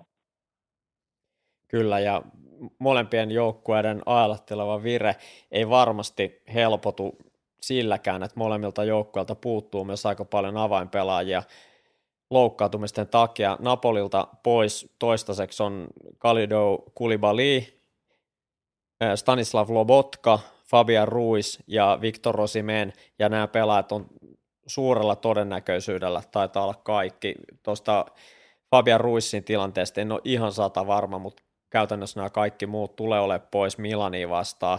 Ja Milanin vastaavasti tietenkin Simon Kjär on, on pitkään pois nyt polvivamman takia puolisen vuotta, että epävarmaa on, kerkeekö tämän kauden aikana enää ylipäätänsä edes pelaamaan. Samoin Davide Calabria on loukkaantuneena, Oliver Giroud, Rafael Leao, Leao palaa vasta vuodenvaihteen jälkeen, ja Ante Rebic on myös pois, ja hyökkäjätilanteesta kertoo paljon myös se, että edellisessä, toissa edellisessä pelissä Salernitana vastaan Milanin kärjessä aloitti nuori Pietro Pellegri, parikymppinen hyökkäjä, ja hänkin loukkaantui silloin 14 minuutin pelin jälkeen, joten hänkin on nyt toistaiseksi pois. Ibrahimovic tietenkin oli avauksessa jo Udineeseen vastaan, ja se on tietenkin iso uutinen Napolille, että, anteeksi tota Milanille, että hän on käyttö, käyttökelpoinen tuossa pelissä, mutta muuten Mitri, niin molemmat joukkueet joutuu hieman leikkailemaan ja liimailemaan kokoonpanoja tähänkin otteluun. Kyllä, joo, tuo on, tuo on hyvä, hyvä huomio ja se mun, ainakin mun mielestä niin kuin, tavallaan niin kuin lisää mielenkiintoa pelillisesti. Että totta kai toivotaan kaikille loukkaantuneille pika, pikaista kuntoutumista vammoista, mutta tota, pelillisesti kun miettii tuota asiaa tai tuota ottelua nyt näin etukäteen kun ennakoidaan, niin äh, kyllä, kyllä tullaan äh, tiettyjen runkopelaajien poissa ollessa niin mun nähdäkseni vielä niin kuin entistä enemmän siihen, että kuinka hyvässä kunnossa on joukkueen pelaamisen rakenne, kuinka hyvässä kunnossa on tietyt niin kuin, tota, halutut automaatiot pelin eri vaiheissa, kuinka, kuinka niin kuin, mä, mä, mä pidän ehkä Milania hienoisena ennakkosuosikkina tuossa ottelussa, jos nyt näin halutaan ajatella, niin jos näin halutaan ajatella ja ajatellaan, niin millä aseilla Milan lähtee haavoittamaan Napolia. Mitkä on ne Piolin, Piolin niin kuin ottelusuunnitelmalliset ja pelilliset niin kuin, tota, konstit, Et, etenkin niin kuin hyökkäyssuuntaan, niin se, sitä seurataan kyllä suurella mielenkiinnolla. Juuri näin, ja viime ottelussa Nap- Napoli palasi Empoliin vastaan tähän neljän puolustajan linjaa, sitä edellisessä pelissä Atalantaa vastaan – Napoli nähti ensimmäistä kertaa koko kaudella kolmen topparin järjestelmässä, eli Juan Jesus, Rahmani, Di Lorenzo muodosti tuon kolme alakerran, ja siellä oli vasemmalla Rui vasen wingback, ja sitten tota Kevin Malkui oli sitten oikealla wingbackinä, mutta tämä systeemi romutettiin sitten tuossa Empoliin vastaan, eli palattiin takaisin neljän linjaa, ja tällä kaudella joukko on enimmäkseen käyttänyt 4-2-3-1 tai 4-3-3.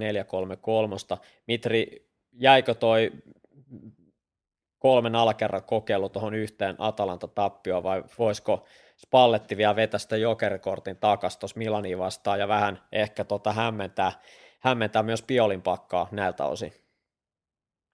No riippuu ihan, ihan pelaajatilanteesta ja terveystilanteesta. Et tota, luulen, että se oli ehkä niin kuin välttämätön paha Spallettille ja Napolille ikään kuin se kolmen alakerran käyttö ihan pelaajatyyppien takia.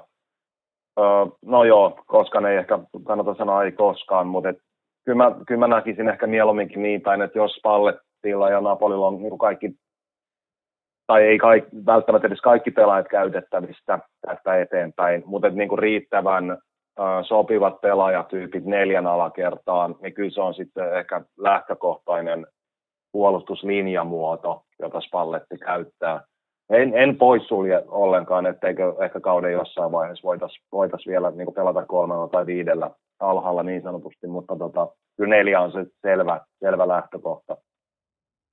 Ja täytyy muistaa, että Napolilla vielä Kostas Manolas toki pelasi Eurooppa-liigassa, taisi olla vajaan vartin, tota Lesteriä vastaan, mutta sen jälkeen ollut sitten tuossa Empoli-pelissä penkillä ollut todella pitkään loukkaantuneena muutamissa peleissä, lähinnä Eurooppa-liigassa käynyt penkillä aina välillä, mutta hän on kärsinyt nyt pitkään loukkaantumisista, että tavallaan viime kaudelta tuttu Manolas Kulibali oli, oli erittäin vahva toppari kaksikko, nyt tällä kaudella tietenkin tota, varsinkin Kulibaliin tota, loukkaantuminen on ollut, on ollut paha isku. Tietenkin ton tason pelaajan jääminen pois on mille tahansa joukkueelle paha isku, mutta tuntuu, että nimenomaan Napolin materiaalilla, kaikella kunnioituksella Juan Jesusia kohtaan, niin hän ei ole kuitenkaan ihan niin kuin seriaan huipputason toppari ainakaan mun mielestä, ja se on näkynyt, ei pelkästään voi häneen henkilöityä, mutta tota, tavallaan toi puolustus puolustus tota pelaajien materiaalin pieni heikkous, ja se juuri, että Di Lorenzo, joka on yhä se eniten pelejä pelannut, tota, eniten minuutteja pelannut kenttäpelaaja, samoin Mario Rui pelannut tosi isot minuutit, että kertoo tuosta tietynlaisesta materiaalin kapeudesta nimenomaan tuolla alakerrassa, että Napolin joukkueen mun mielestä aavistuksen jopa ylisuorittanut tämän kauden aikana nimenomaan puolustuspelissä, ottaen huomioon, että hän on pelannut monta ottelua niin, että Kulibali on puuttunut, ja sen lisäksi he on joutuneet kuormittamaan esimerkiksi Di Lorenzo ja Mario Ruita tosi paljon, että kyllä nyt alkaa vähän niin kuin tavallaan, niin kuin, ei voi sanoa, että Napoli on tavallaan niin kuin heikentynyt, vaan ehkä enemmänkin alkaa nyt vasta näkymään se toi niin kuin puolustuspelaajien materiaali niin kuin ohuus mun mielestä alkaa nyt niin kuin näkymään. Joo, on, on, on ihan totta. Tämä on aika, niin kuin, tota, aika niin kuin sel, selvä fakta yksinkertaisesti. Mä en muista, oliko viime vai toissa jaksossa, kun sun kanssa puhuttiin Napolista, niin tota, jäät, jäätiin niin ehkä, tai ainakin itse jäin pohdiskelemaan ja varmaan ehkä osittain siinäkin niin sitä, että kuinka niin kuin tammikuu kohta koittaa, niin kuinka seura, seurajohto mahdollisesti toimii, toimii sitten tammikuun siirtoikkunan aikana. Okei, se tiedetään niin kuin yleisellä tasolla, että tammikuussa niin kuin harvoin tehdään mitään hintalaatusuhteeltaan huippuhankintoja välttämättä, mutta Napolin tilanne, niin kuin hyvin kuvailit äsken, niin kyllä vähän niin kuin vaikuttaa siltä, että jotain aika selvää vahvistumista se, se niin kuin materiaalia pelaajista kaipaisi. Et tota, se, se, se, nähdään ja riippuu tietysti seuran taloustilanteesta, mutta tota, kyllä niin kuin, jos tällä mennään eteenpäin, niin kuin sanotaan ilman, ilman niin kuin profiilihankintoja tammikuussa, niin kyllä Napolilla ei missään nimessä ole edessään niin kuin helppoa kevättä. Ei varmasti. Tota, Mitri, tähän otteluun me ei lähdetä mitään tulosveikkauksia tekemään, mutta me voitaisiin vähän veikata tähän loppuun tämän ottelun, niin kuin tällaista ottelun kuvaa. Millaisen, millaisen tota, luonnehdintan sä veikkaat, että tästä ottelusta tulee? Kumpi tulee viemään peliä pallolla, kumpi kyttää vastahyökkäyksiä esimerkiksi? Vois, vois, voitaisiko molemmilta saada pieni veikkaus nimenomaan ottelun kuvasta? On tosi, tosi hyvä kysymys ja kiinnostavaa nähdä, mitä siellä sunnuntai tapahtuu. Mutta tota, niin kuin ehkä vähän viittasinkin tuossa aiemmin, että mä pidän Milania ää, lievänä ennakkosuosikkina. Okei, mitä se sitten tarkoittaa niin kuin pelillisesti. Mä voisin kuvitella, että mm, Piolin, Piolin niin kuin jalkapalloa tässä nyt aika, aika niin kuin enemmän tai vähemmän läheltä tullut seurattua, niin hän ei lähde, tai Milan todennäköisesti ei lähde niin kuin pyrkimään saamaan itselleen niin kuin välttämättä hirveän vahvaa pallonhallintaa. Et todennäköisesti mun, mun nähdäkseni niin äh, Milan, tai ehkä kumpikin, mutta jos puhutaan nyt ensin hetki Milanista, niin saattaa lähteä vähän niin kuin haistelemaan, että miten Napoli on lähtenyt tähän otteluun. Ja toki myös päinvastoin. Kumpikin parhaimmillaan, nyt mennään ehkä vähän Napolin puolelle. Napoli itse asiassa ihan, ihan niin kuin huipputasollaan ja absoluuttisella parhaalla tasollaan, niin on, on niin kuin ollut mun mielestä jonkin aikaa ehkä seriaan, jos nyt ei paras, niin no varmaan varma niin kuin parhaimmillaan paras pallonhallintajoukkue. Mutta äh, haluuko Napoli sitten kuitenkin myös ajatella vähän samalla tavalla kuin Milan mahdollisesti, että luovuttaakin ottelun alkuvaiheissa pallonhallinnan vastustajalle ja sitten vähän niin kuin katsotaan, mitä, mitä tapahtuu. Ja pidetään, niin kuin, kumpikin ihan varmasti pitää kiinni siitä, että niin kuin, omiin, omiin ei mene maaleja. Nyt sanotaan niin kuin, ensimmäisen vaikka puolen tunnin aikana. Totta kai siihen nyt pyritään koko ottelun ajan toki, mutta niin kuin ainakaan, se, on, se on varmaan niin kuin jonkinlainen lähtökohta kummallekin. Mutta se, mihin suuntaan pallonhallinta kallistuu puolin ja toisin, niin on hyvin mielenkiintoista, koska mä näen tavallaan silmissäni jo, että siitä saattaa tulla niin kuin alkuvaiheessa siitä ottelusta aika semmoinen niin kuin passiivinenkin, että haluttaisiin ehkä, että toinen pitää palloa enemmän kuin itse, ja sitten, sitten tota reagoidaan siihen. Mutta tämä nyt on spekulaatiota ja, ja tota, semmoinen ajatus, mikä aika vahvasti syntynyt mieleen, koska kyseessä on kuitenkin todella tärkeä ottelu, tärkeät pisteet ja niin, että tosiaan oman maalin puhtaana pitäminen on ainakin niin ottelun alkuvaiheessa että niin kuin, todennäköisesti niin kuin ykkösprioriteetti kummallekin. Tässä on erittäin hyvä pohdiskelu. Mulla on oikeastaan kaksi vähän niin kuin vaihtoehtoa. Mä en nyt ihan varma, kumman mä näistä valitsen, mutta mä tuun näkemään niin, että totta kai Milan on tässä kotijoukkue, siitä tulee aina pieni henkinen niin kuin velvoite – ainakin kotijoukkojen asemassa, niin ikään kuin lähtee vähän niin kuin viemään sitä peliä tämmöisessä huippuottelussa. Siellä on kuitenkin se kotijoukkueen tietynlainen paine, kotikannattajien tietynlainen paine, ja kun molemmat joukkueet on ollut vähän alavireisiä, ja Milan tietää nyt, kun Inter kilpailija on, on ottanut sarjas johdon, niin heillä on ikään kuin näytön paikka nyt tällä hetkellä myös omille kannattajille, niin mä, mä luulen, että tässä tulee käymään niin, että Napoli tulee pelaamaan huomattavasti passiivisemmin 4-4-2 blokissa kuin mitä ne on tällä kaudella tehnyt. Mä tiedän, niin kuin monet meidän kuuntelijat tietää, niin Napoli on ollut tällä kaudella paras joukkue tekee riistoi yläalueella,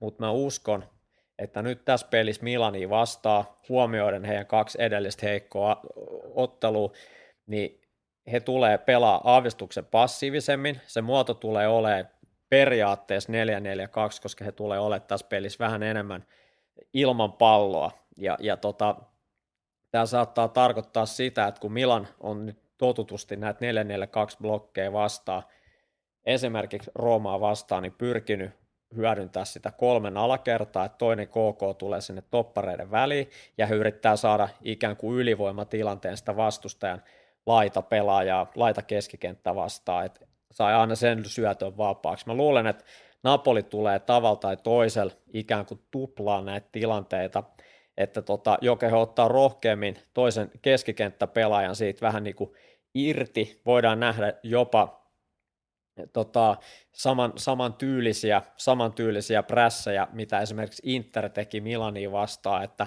ne tulee enemmänkin niin kuin sieltä ikään kuin keskikenttä puolelta niin kuin diagonaalisesti sillä laitapelaajalla, että ei suoraan laitapelaajalta eteenpäin sitä prässiä. Mutta joka tapauksessa mä luulen, että Napoli tulee näitä tilanteita kyttämään. He haluaa houkutella varsinkin vasemmalta puolelta Teo Hernandesin ylös. Ja sitten riistojen jälkeen pyrkii satuttaa Milaniin nopeilla vastahyökkäyksillä nimenomaan näiden niin kuin laitapuolustajien selustaan. Ja se tulee mun mielestä olemaan tämän ottelun ikään kuin ottelukuva. Ja tämä saattaa, Mitri, jopa tarkoittaa sitä, että Andrea Petania avaa tässä ottelussa Mert- Mertensin sijasta ihan puhtaasti siitä syystä, että heillä on tietynlainen pelote noissa niin kuin negatiivisissa transitioissa, anteeksi positiivisissa transitioissa Napolin kannalta. Jos he voittaa omalla alueella, syvällä omalla alueella pallon, he saattaa nopeasti toimittaa sitä ylimmälle pelaajalle. Se kutsuu Milanin topparit Petaniaan kiinni, hän on hyvä voimakas pelaaja, suojaa palloa, saadaan toppareet kapeelle, ja silloin kun laitahyö, laitapuolustajat on ollut jo valmiiksi leveillä tai hyökkäyksen aikana, niin silloin Mitri, sinne jää se tila, laitapuolustajan selostaa, Petania on imennyt topparit sinne tota, lähemmäs keski, keskikaistaa, joten saadaan vielä enemmän väliä laitatoppareiden ja tota, toppareiden väliin, tai laitapuolustajan toppareiden väliin. Ja silloin kymppipaikalla tulee pelaa Insigne, joka tekee sieltä keskustasta diagonaalisia juoksui sinne syvyyteen, sinne selustaa. Samoin avaava Matteo Politano, joka pitkästä aikaa pelaa avauksessa nyt Milani vastaan, tulee oikeat laidalta. He haluavat ylivoiman sinne tota, Teo Hernandesin puolelle, eli Napolin kannat oikeat laidat. Ja näin tämä Mitri tulee, tämä ottelu menee nyt tota, sunnuntaina. Joo, en, en väitä vastaan. Tuossa on tota, selvästi, selvästi aineesta tota, seriaan valmennustehtäviin. Tohon, tohon Joo, mä, mä, mä, tota, mä katson mun kristallipalloa ja mä, mä oon miettinyt, että milloin tämä peli tulee ja nyt se on, se on Mitri ensi sunnuntaina.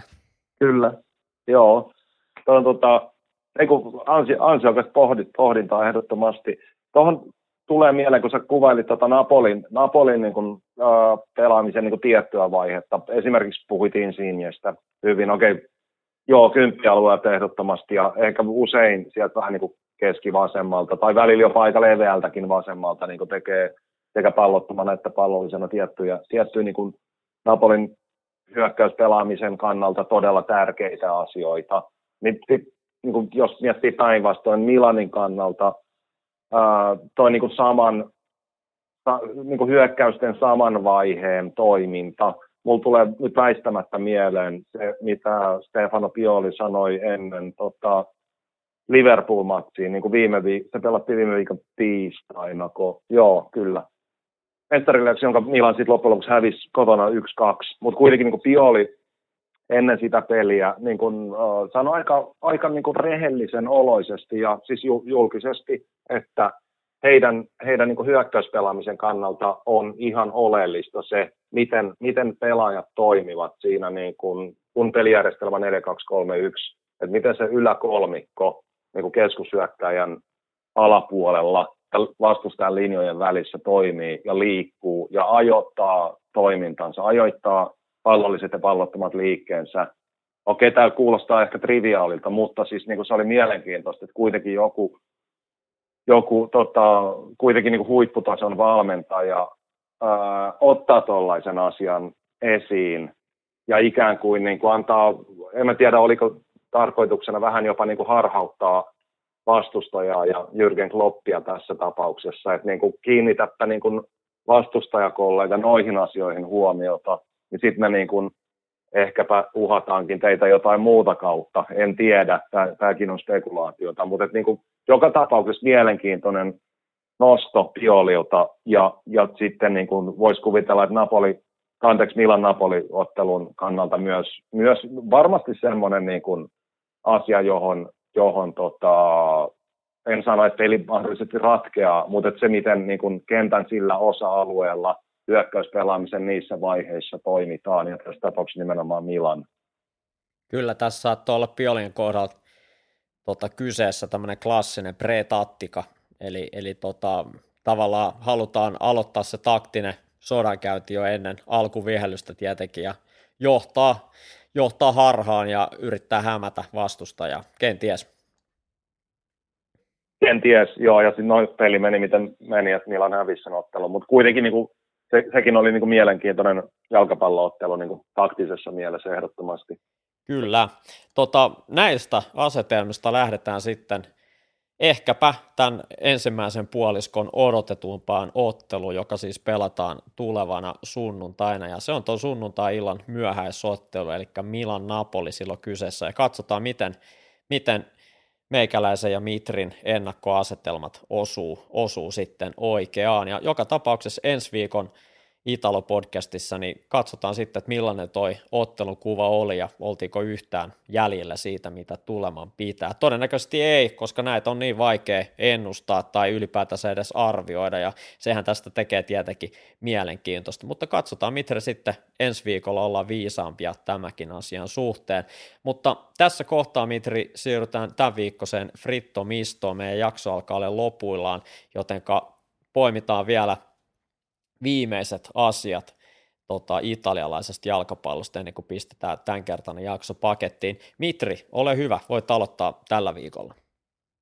No kiitos Kimmo. Tota, me tässä lähetyksessä aikaisemminkin puhuttiin hetki, tai viitattiin ainakin niin kuin Kaljariin ja Walter Mazzarriin, joka tuli päävalmentajana kesken kauden tai meni siihen seuraan huonon tulostason takia, ja sekään nyt ei ole niin kuin tosiaan hänen aikanaan kovin paljon parantunut, mutta yhtään nyt niin kuin liikaa arvostelematta tai syyllistämättä raudanlujaa ammattilaista Walter Mazzarria ja erittäin kokenutta päävalmentajaa, niin ehkä hän käynee jonkinlaisesta esimerkki päävalmentajasta siihen, mitä haluan nyt sanoa, että jotenkin äh, jalkapalloa seuratessa ja pitkään kun on tullut seurattua, niin herää välillä vähän kysymyksiä siitä, että miksi ihmeessä esimerkiksi noinkin kokenut päävalmentaja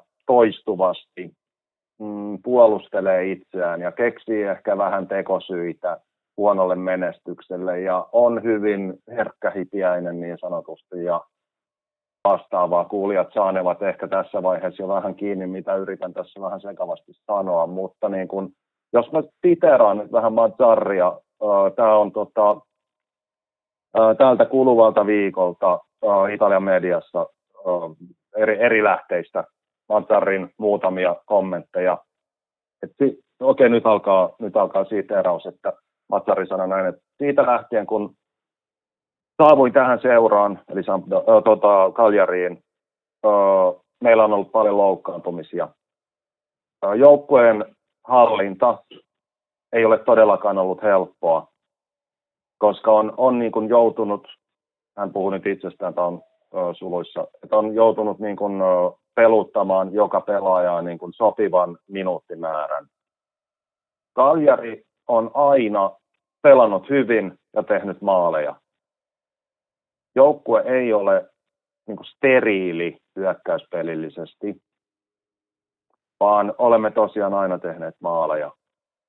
Okei, tässä on nyt se, mitä tulee Kaljariin. Sitten mä jatkan, kun häneltä kysyttiin uh, Interistä, niin jossa hän työskenteli aikoinaan ehkä vähän keskinkertaisella menestyksellä, niin Mazzarri uh, vastaa toimittajan kysymykseen hänen interkokemuksistaan seuraavasti.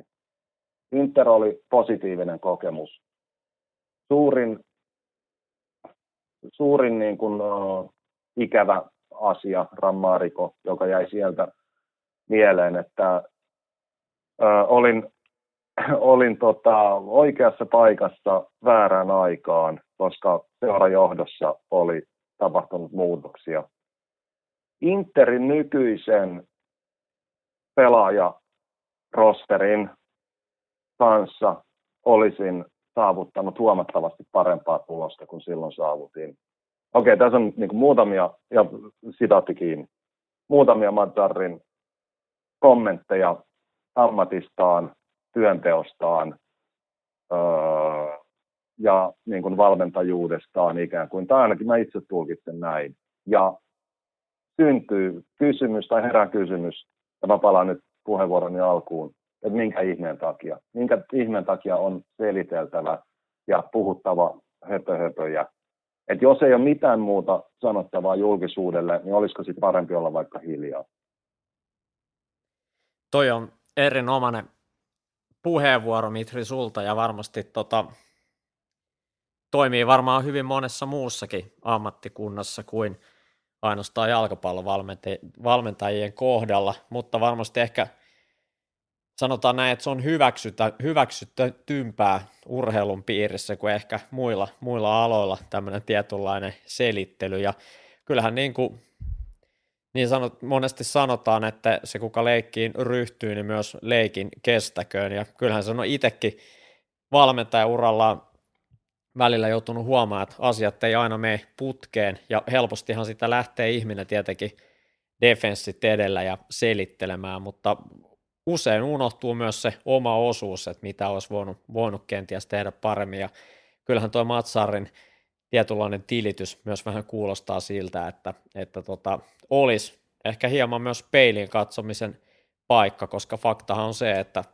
hän on ollut siellä jo nyt kuitenkin useamman kuukauden, eikä tuloksissa ole juurikaan tapahtunut muutosta, että voiko syy olla myös jossain muu, muuallakin. Toki varmasti myös Leonardo Semplici ja, ja tota, aiemmat yrittäjätkin voivat tavallaan yhtyä ehkä Matsarin sanoihin, että varmasti heilläkin seura viime, kauden, viime aikaisen niin menestyksen huomioon ottaen, niin varmasti heilläkin olisi saman, saman tyylistä selitettävää, mene ja tiedä.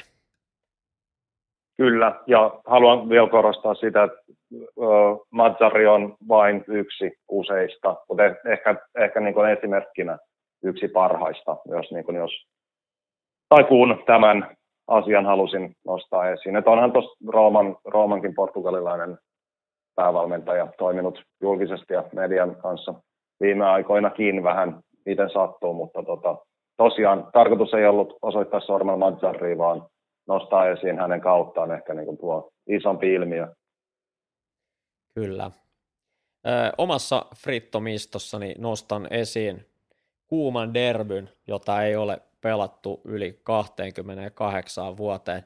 Nimittäin viime sunnuntaina kohtasivat Serie Gin, G-lohkossa Baari ja Taranto, ja hyvin usein Puljan derbystä puhutaan nimenomaan Baarin ja Foggian välillä, mutta monen kannattajan ja historioitsijan mielestä tämä todellinen aito Puljan derby pelataan nimenomaan Baarin ja Taranton välillä siitä syystä, että tässä on niin kuin Apulian kaksi suurinta tavallaan niin kuin kaupunkia vastakkain väkiluvultaan, eli Barissa asuu 316 000 ihmistä noin ja Tarantossa 189 000, ja tästä syystä tätä on pidetty Pulian aitona derbynä, ja jos katsotaan hieman historiaa, joukkueet on kohdannut ensimmäisen kerran 4. marraskuuta 1951 Serie Chiissä ja se päättyi Barin 4-2 voittoon. Ja tota, yksi syy, miksi tätä ottelua ei ole pelattu siis 28 vuoteen, tai se tärkein syy on tietenkin se, että joukkueet on pelannut eri sarjatasolla. Taranto viimeiset kymmenen vuotta, melkein yli kymmenen vuotta on pelannut Serie D ja viime kaudella nousi sitten takaisin Serie Chihin. Bari tietenkin tunnetaan suurena seurana ja kokemusta löytyy myös Serie Asta, mutta tätä kyseistä ottelua ei ole ikinä pelattu Italian korkeammalla sarjatasolla. No, tota, joukkueiden ja kaupunkien välinen etäisyys on 87 kilometriä. Nämä sijaitsee siis Etelä-Italiassa Puliassa ja Taranto merenrannalla nimenomaan siellä Adriameren puolella ja Baari sitten tota, myöskin merenrannalla, mutta siellä niin kuin Joonian meren puoleisella rannikolla. Ja niin kuin sanottu, 87 kilsaa, noin reilu tunti, 20 minuuttia autolla on näiden kaupunkien välinen etäisyys, ja tästä käytetään myös nimiä Il Derby delle Murge, ja se tulee tästä tota, Murgiasta tai Le Murgen maakunnasta tai seutukunnasta, joka on tämmöinen iso tasanne alue, iso alankoalue, ja koko nimeltään Alto Piano delle Murge, tai Murge, en tiedä kuinka tuo lausutaan, mutta tota, joka tapauksessa iso ottelu Barita Ranto pelattiin viime viikonloppuna sunnuntaina ja sarjaa miltei ylivoimaisesti C-lohkaa johtava Bari voitti ton ottelun 3-1, eli 28 vuoden tauon jälkeen pelattiin se todellinen puljan derby Barin ja Taranton välillä, ja Bari jatkaa C-lohkon kärjessä, ja Taranto tällä hetkellä sarjanousijana, niin ihan hyvissä asetelmissa joukkue löytyy pienen skannailun jälkeen 11 sieltä, eli on pinnan päästä playoffeihin tota, oikeuttavalta sieltä, eli Juve Stabiasta, joka on kymmenentenä. Eli Tarantokin aloittanut varsin mukiin menevästi. Muistutetaan vielä, että C-lohkossa pelaa muun muassa Zemanin valmentaja Foggia, joka tällä hetkellä löytyy sieltä seitsemän. Joukkueella kasassa pisteitä 27 ja joukkueelta on vähennetty neljä pistettä pienen epäselvyyksien vuoksi, jotenka tämmöinen nosto Italian Serie Gistä ja legendaarisen Etelän Pullian Derbyn paluusta. Hieno nosto taas kerran, joo. Pullian hienoa, hienoa seutua ja vahvaa futisaluetta. Sekin jotain pelejä joskus tullut, tullut käytyä siellä katsomassa. Tota, no esimerkiksi silloin, kun Aleksi Jeremän kun junior pelasi Letsestä, mutta siitä me ollaan joskus puhuttu aiemmissakin jatkoissa ja jaksoissa ja tota, Tine Zeeman, äsken mainitsemasi legenda, oli, toimi silloin nimenomaan Letsen päävalmentajana. Miltei 20 vuotta sitten, mutta yhä vaan Zeeman painaa menemään. Juuri näin. Kaikki kunnia hänelle. Kyllä. Hei, meidän tämänkertainen Italo-podcast alkaa olla viimeistä vaille valmis, eli ensi viikolla palataan sitten muun muassa tuon Milan Napolin ottelun tiimoilta asiaan, ja sitten voidaan vielä sanoa, että toi vuoden viimeinen lähetys pitää yllään sitten hieman tota, puintia tästä ensimmäisestä sarjapuolikkaasta, ja tehdään siitä hieman sitten yhteenvetoa, mutta näillä puheilla pistetään tämänkertainen jakso pakettiin ja jatketaan kohti ensi viikkoa. Mitri, oikein paljon kiitoksia sekä Genovan kokemuksesta että hyvistä analyyseistä ja oikein paljon kiitoksia myös kaikille kuuntelijoille ja mukavaa viikon jatkoa. Moi moi! Kiitos Kimmo, samat sanat täältä käsin myös. Moi moi kaikille! Seinä kolmannelle Italo Podcast.